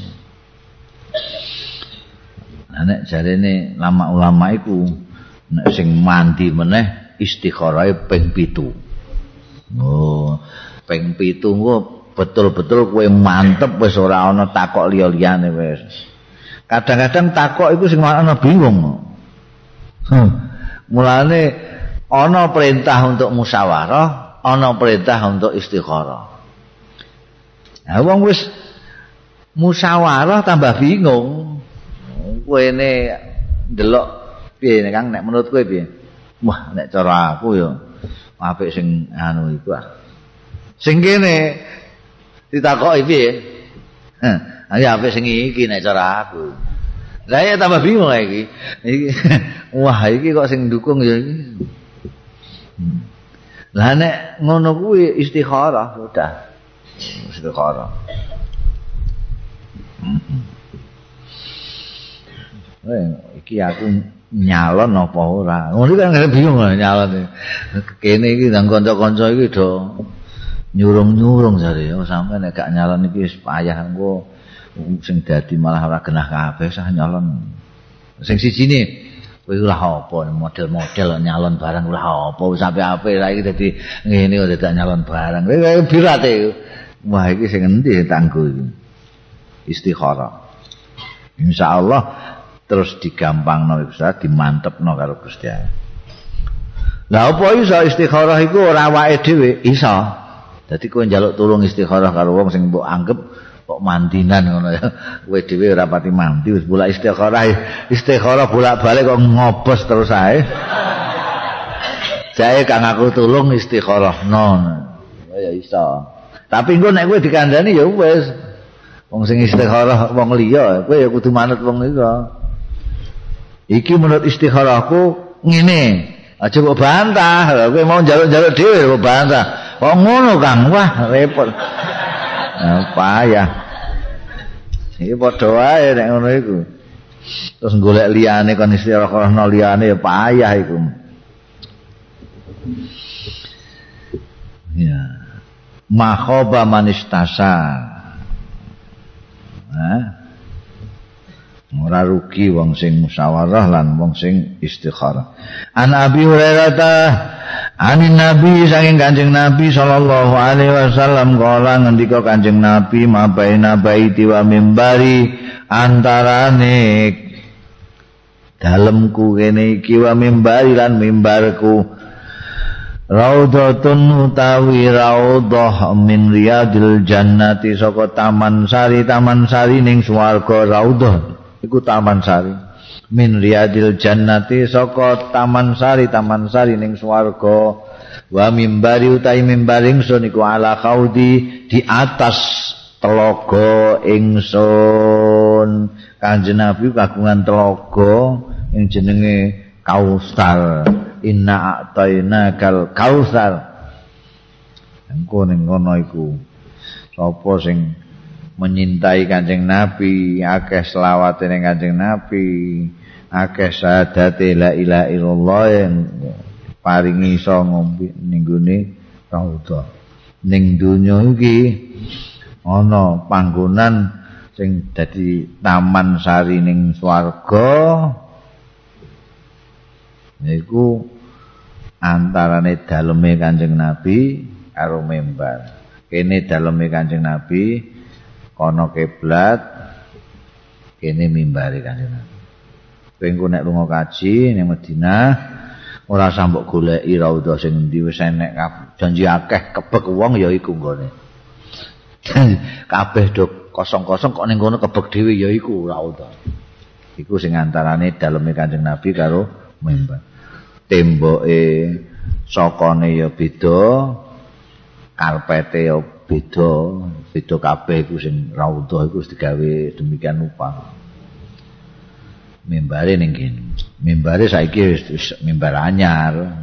Biyen lah maknane iku macam-macam ana sing kandha iku bahwa apa raudhah yang ada di masjid itu nanti akan dibawa ke surga jadi taman apa jenenge taman sari taman sari ning swarga nanti itu ada yang antarane tanah antarane daleme kanjeng nabi karo mimbar itu nanti dibawa ke sana. Kaya mimbar ini juga ada yang mengatakan mimbar ini nanti ada di atas mimbar kanjeng Nabi nanti juga ada di kausar sana untuk mengundangi wong-wong sing berhak untuk nyawuk minum air telaga ini kanjeng Rasul Sallallahu Alaihi Wasallam. Nek kue kepengen roh telaga kausar, kupengem tutupi terus rungokno, nih kono gembludukin. Oh, gemluduke ketok. Iku. Mbok kowe nek lunga kaji mesti rono kuwi. Ngene marau to. Napi ya uyel-uyelan.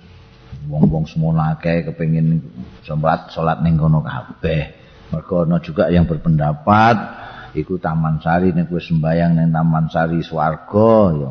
insyaallah engko kowe ning kono ya ning swarga gitu An Uqbah bin Haris saking Uqbah bin Haris kala ngendika sapa Uqbah bin Haris salaitu ma'an Nabi Salat sapa ingsun ma'an Nabi sartane Kanjeng Nabi sallallahu alaihi wasallam al asra ing salat asar. Falamma sallama bareng salam sapa Kanjeng Nabi koma mongko jumeneng Kanjeng Nabi sarian khalik agi-agi terburu-buru. Wa dakhala lan mlebet Kanjeng Nabi ala ba'di nisaihi ana ing sebagian garwa-garwane Kanjeng Nabi summa kharaja mongko miyas meneh Kanjeng Nabi waroa lan mirsani Kanjeng Nabi maing barang fi wujuhil kaum kang ana ing dalem rai-raine kaum bayane minta ajubihim nyatane gumune gawoe kaum lisur ati mergo kesusune Kanjeng Nabi ora kaya biasane jadi Kanjeng Nabi suatu saat itu sembahyang asar pas sembahyang asar itu salam kok terus maknyet belayu mara ning dalem. Iki kan daleme ning kene iki daleme ning kene kene Kanjeng Nabi ngimami ning kene iki. Iki dalem. Biasane ra ngono. Iki sembahyang asar bar salam kok terus nyet mlebu ning dalem. Kene iki dalem ana apa kaya kamaran-kamaran ngono iki kamare Siti Aisyah, kamare Siti Hafsah, garwa-garwane Kanjeng Nabi kamar-kamar ngono tok ae, cilik banget. Kok terus mlebu ngono? Kanjeng Nabi balik wong gumun ketok sekali raut mukanya orang-orang itu udah gumun gak biasa-biasanya kanjeng Nabi kesusu ngono kuwi. Ya wiridan barang donga barang kok itu maknyet. pirsa ngono kuwi nek wong-wong do ketok gawok faqala mongko dawuh sapa Kanjeng Nabi. Zakartu iku mau aku eling eling sapa ingsun. Wa ana hale utahe ingsun fi sholati ing dalem sembayang. Aku eling ana tibron. Indana. Tibron iku apa emas tapi sing durung dicetak durung dadekno apa-apa iku. Sing wur-wuran emas ngono kae indana ana sanding ingsun fakarih tu mongko ora seneng sapa ingsun ayum sia. Yen to sore-sore ya tibron mau. Au ya bitau to nginep ya tibron indana ning sanding ingsun fa amartu mongko enggal-enggal perintah sapa ingsun bikis mati kelawan bagi tebron itu kanjeng nabi dadi ana wong sing nyerahno ning kanjeng nabi emas. Kongkon bagi karo wong pekir-pekir. Durung dibagi kanjeng nabi salat kelingan. Iku mau piye? Kok ngantek durung tak bagi? Terus ndang gage ndawuhi garwane kon bagi. Iki dibagi nang. Gagenan aja ngantek nginep ning kene dadi kanjeng nabi ku ora tau ana bondo nginep ning gone daleme iku pemeneh kok sing menjadi haknya masyarakat itu ndak boleh terlalu lama di rumah terus langsung dibagi ora dinding-dinding an Quraib. Quraib itu khadame eh sapa? Sahabat Ibnu Abbas. Sa'altu dawe, sa'altu aku nyuwun pirsa Umma Salamata ing Ummu Salamah. Ani ini tentang rakaat loro ba'dal asri. bar salat asar iki ana sembayang rong rakaat. Faqalat Ummu Salamata mongko dawuh sapa Ummu Salamah sami tu aku ngrungu dhewe an nabi ing Kanjeng Nabi sallallahu alaihi wasallam tak rungu yanha ingkang nglarang sapa Kanjeng Nabi anhuma saking rakaataini ba'dal asri Aku tahu krungu Kanjeng Nabi nglarang wong salat sunat rong rakaat sakwise sembayang asar kuwi. Tapi sumaro itu mongko keri-keri ningali sapa ingsun ing Kanjeng Rasul tak tingali yusallihima. Tak tingali ingkang salat Kanjeng Nabi ing rong rakaaten sakwise asar. khina sholal asri nalikane wis salat sapa Kanjeng Nabi al asra ing salat asar Sumada kola mongko keri-keri melebet kanjeng Nabi ning dalem. Lah wa indi aku dhewe nalika semono wa indi ku ana sanding ingsun. Niswatun utawi wong-wong wedok-wedok ana tamu wedok-wedok min bani haramin saking bani haram. Bani Haram itu kabilah di Madinah. Minal ansori saking wong-wong ansor.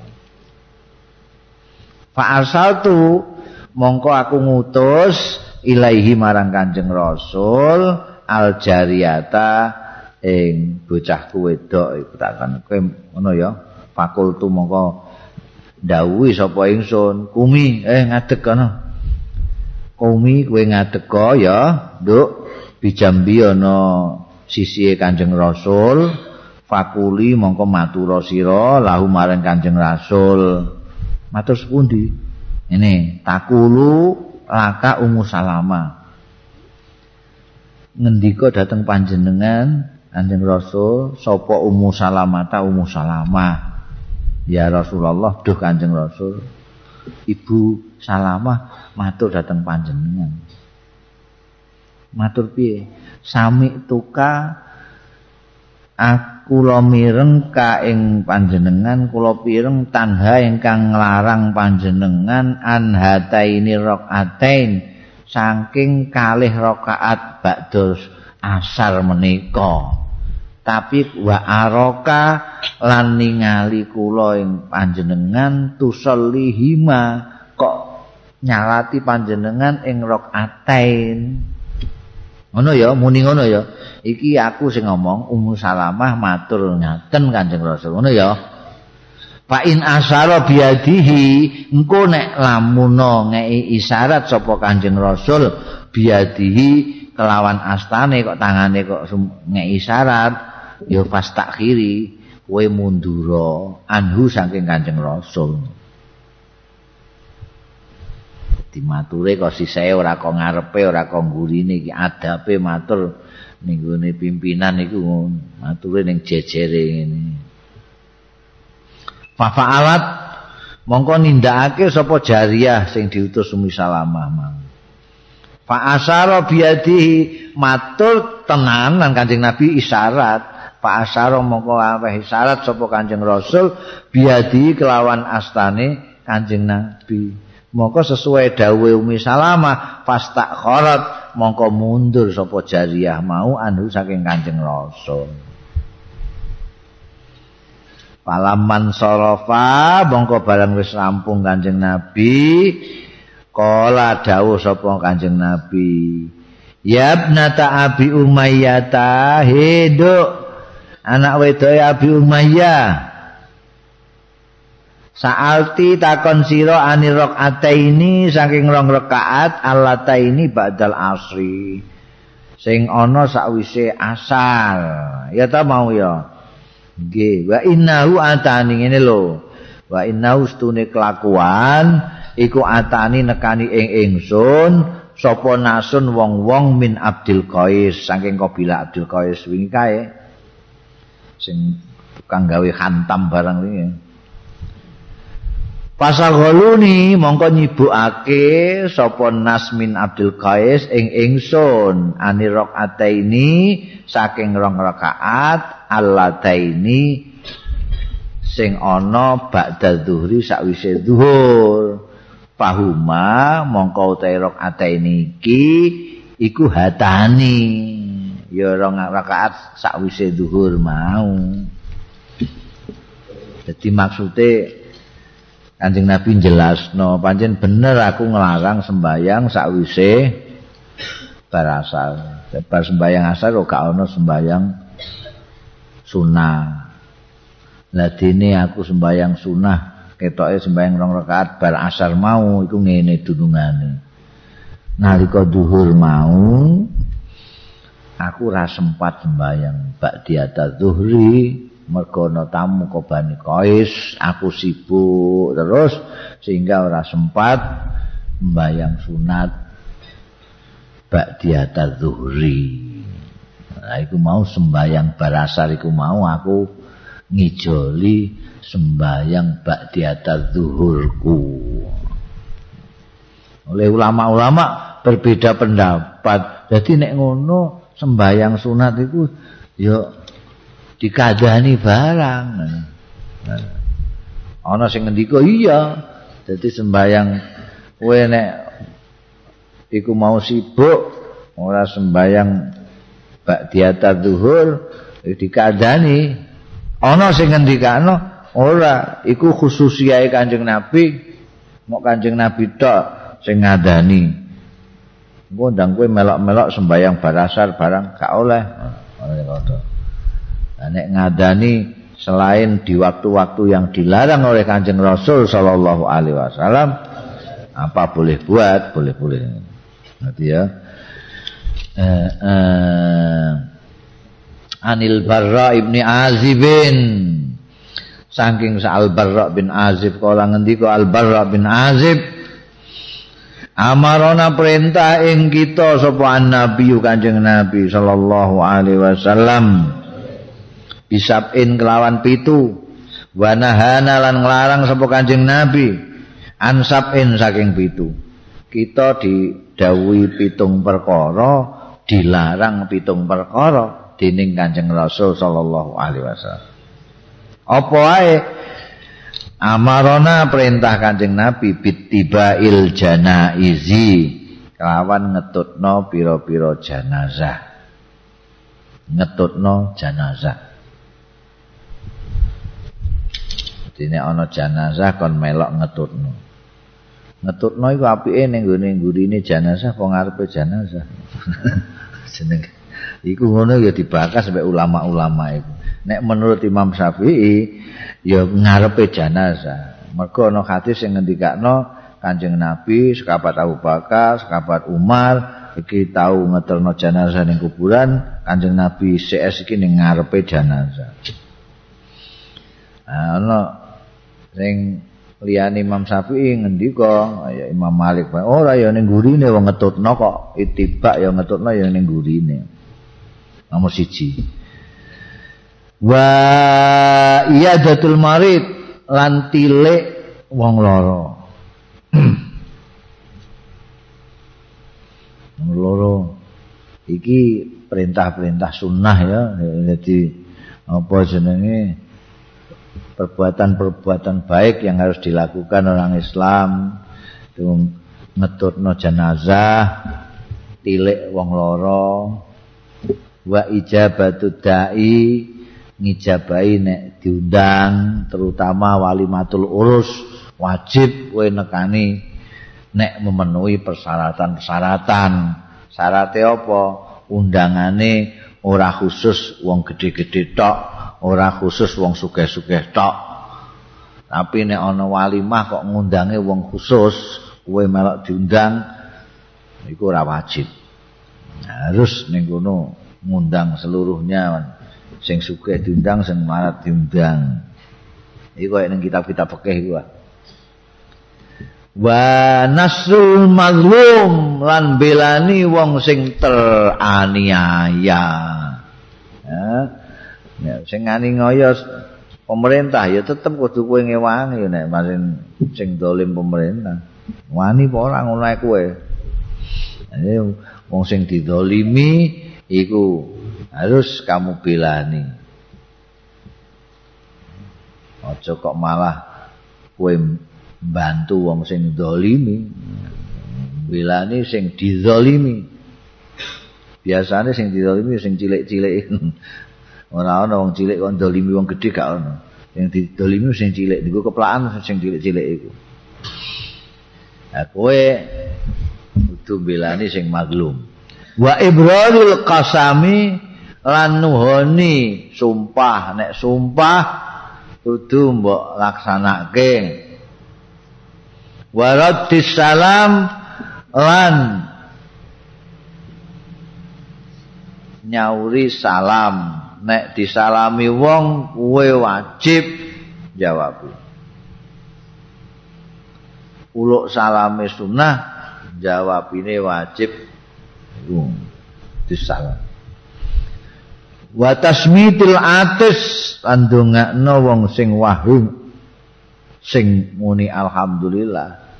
Nek wahim enake ngono ya ora ora usah mbok dongakno ngono wahim terus alhamdulillah dongakno yarhamukallah ini pitu sing diperintahno Kanjeng Nabi. Wa nahana lan nglarang Kanjeng Nabi ing kita an aniyatil fiddati saking gunakno wadah perak. Kanggo wong lanang wadah perak gak oleh wal mayasiri. Lan lemeke pelana. Pelana iku lemeke iku ana sutrane ngono nek pelana pelana jarane. Sing gak oleh ya mergo sutrane iku. Mergo pelana iku nek gak sutra engko dinggo linggih iku. Biasane suf apa uh, wulu ambekan sutra bahane itu mayasir itu. Wa khatamiz zahab lan ali-ali mas. Iki kanggo wong lanang wedok gak apa-apa kabeh khatamil zahab ali-ali mas cincin mas gak oleh wong lanang. Wal kharil sutra ya gak oleh wong lanang wadibaj. Lan tenunan sutra pakaian wis dadi. Dibaj itu sudah merupakan e, bahan tapi bahannya kok sutra. Itu dibaj. Nah, iku ning kene takokno iku sing klambi batik saiki kan usume kan jarine ana sutra iku sutra tenan ta ora iku termasuk dibaj wal qasi lan pakaian qasi itu yang didatangkan gaweane produksi Mesir produksi Syam nalika itu. Lerek-lerek itu juga dari sutra. Campuran bahannya itu ada sutranya. Itu ternyata termasuk dilarang. Wal istibrok lan sutra diwonggo sutra yang kandel itu. Jadi sutra itu tipis cek kandel kanggo wong lanang ora kena. Biasanya nek harir tinggu musim panas istabrok tinggu musim dingin. Kanggo wong wedok-wedok wong lanang gak antuk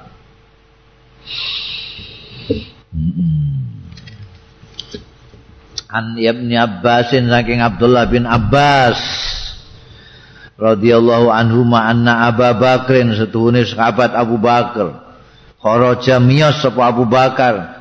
Wa dzalika utai miyas sahabat Abu Bakar iku ba'da wafati Rasulillah sakwise kapundhute Kanjeng Rasul sallallahu alaihi wasallam. Wa Umaru hale utai sahabat Umar iku yukallimu lagi ngendikani ya sahabat Umar annasa ing wong-wong. Kowe tok serius sahabat Umar lagi ngendikani wong-wong. Faqala mongko dawuh sapa sahabat Abu Bakar ning gone sahabat Umar, ijlis. Linggio.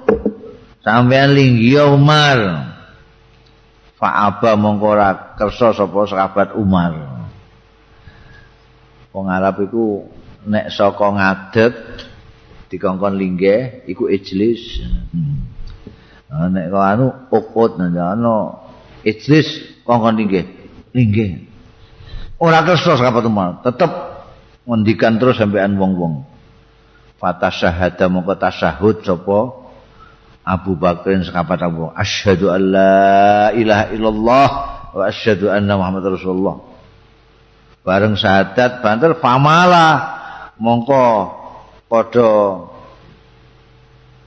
miring cenderung ilahi marang sahabat Abu Bakar sapa annas wong-wong. Wong-wong sing dingendikani sahabat Umar terus berpaling semua kepada sahabat Abu Bakar. Ketika sahabat Abu Bakar maca syahadat tasyahud iku. Jan.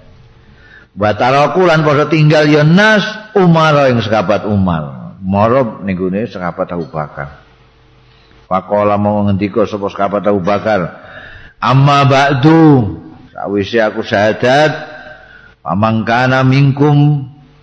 Sangka sapane wong kana kang ana minkum sang sira kabeh. Ana iku ya butuh nyembah Muhammadan ing Muhammad. Fa inna Muhammadan mongko setune Muhammad kot mata. Teman-teman wis kapundhut ya Muhammad. Ngerti ya? Wa mangkana ya budullah Utawi sapane wong kana kang ana ya man ana iku ya butuh nyembah Allah ing Gusti Allah. Fa innallaha mongko stune Gusti Allah iku hayyun la yamut. Iku tetep sugeng layamu ora bakal mati. Ya Allah. Qala dawuh sapa Allah azza wa jalla wa ma Muhammadun illa rasul qad halat min qablihi rusul ila asyakirin ngantek tekan syakirin maksude tuh maus sahabat Abu Bakar wa ma Muhammadun illa rasul qad khalat min qabli rusul. Afa immata au qutila in qalabtum ama yang qalib ala akibaihi fala yadurrallaha syai'a wa sayadzillahu syakirin. Iki sing diwaca diwaos karo sahabat Abu Bakar. Ora utahi Muhammad iku illa rasulun, kejaba utusan. Qad khalat sing wis liwat sadurunge Kanjeng Nabi wis ana. Mingko beli saing sadurunge Muhammad apa ar-rusulu para utusan-utusan yang lain apa imata au kutila mongko ana lamun terbunuh. Wafat sapa Rasulullah atau terbunuh. Ingkolaptum kue terus berbalik. Balik kanan ala akib. Ing atase tungkak-tungkakmu. Ama yang kolip mongko sapane wong sing berbalik. Asale taat bareng kanjeng Nabi ora ana terus dadi ora taat. Ora melarati pala yadurallah syai'an ora melarati Gusti Allah. Belas apa-apa saya zi bakal bales sapa Allah asyakirina ing wong-wong sing padha syukur. Wakit kabeh wallahi demi Allah. Laka annasa kaya-kaya setuhune wong-wong iku lam yakunu ora ana ya wong-wong nas iku ya lamuna do pirsa ya nas. Anallahu astune Gusti Allah taala anzala nurunake sapa Allah hadil ayata ing iki ayat hatta talaha sehingga maos ha ing hadil ayat sapa Abu Bakrin Abu Bakar. Fatalaqqaha mongko nemu ha ing ayat mau sapa annasu manusa minhu saking Abu Bakar. Falam yasma basarun mongko ora krungu sapa basarun seorang pun ilayat luha kejaba maca. Ya basar. Ha ing ayat. Sing krungu langsung maca. Wa ma Muhammadun illa rasul. Kan dahsyat nalika kapundute Kanjeng Nabi begitu terdengar berita Kanjeng Nabi wafat. Wow sekabat Umar itu tidak tahan itu. Ngamuk. Kabare malah pedange dunus sapa sing muni Muhammad mati tak ketok gulune Muhammad ora mati jadi kaya apa sini terus saiki ini histeris histeris sahabat sahabat Umar saking cintane karo Kanjeng Rasul sehingga ndak tahan ketika mendengar berita wafatnya Kanjeng Rasul. Wong pandani kabeh kabeh dok wedi kabeh wis kabeh tumor. Ora. Apa sing kono? Wedi. Mane terus linggih linggih sahabat Abu Bakar linggih. Gak gelem ora.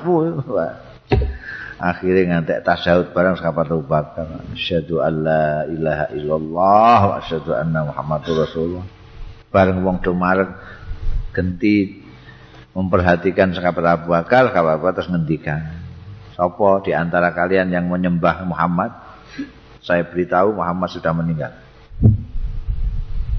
nek sing nyembah Gusti Allah Gusti Allah ora bakal gak tahu krungu kowe dawuh Gusti Allah taala wa Muhammadun illa rasul Ternyata semuanya merasa belum pernah dengar itu. Baru kelingan setelah dibaca oleh sekabat Abu Bakar. Ono aja ayat ten tentang kanjeng Nabi wafat itu ono. Jadi hebatnya sekabat Abu Bakar di situ. Podo-podo wali ini tapi yang sudah nggak ngetarani ngono itu sekabat Abu Bakar. Dia bisa Padahal mesti ini jauh hari sebelum Kanjeng Nabi wafat masih di Mekah neng Mina ketika pidato wadak itu gak ana sing nangis sing nangis sahabat Abu Bakar dhewe kok Kanjeng Nabi muni wis sempurna al yauma akmaltu lakum dinakum lah nek sempurna berarti tugasnya rak wis bar iki. Nek tugasnya wis bar iki alamat berpisah ya kan. Wong durung menyadari itu sahabat Abu Bakar nangis duluan. Wis nangis. Tapi ketika pas wafat betul itu malah ngandani wong-wong bahwa itu kewajaran wong Kanjeng Nabi menungso. Biyen utusan-utusan sing dhisik-dhisik ya wafat saiki Kanjeng Nabi ya wafat. An Usama bin Zaid wallahu a'lam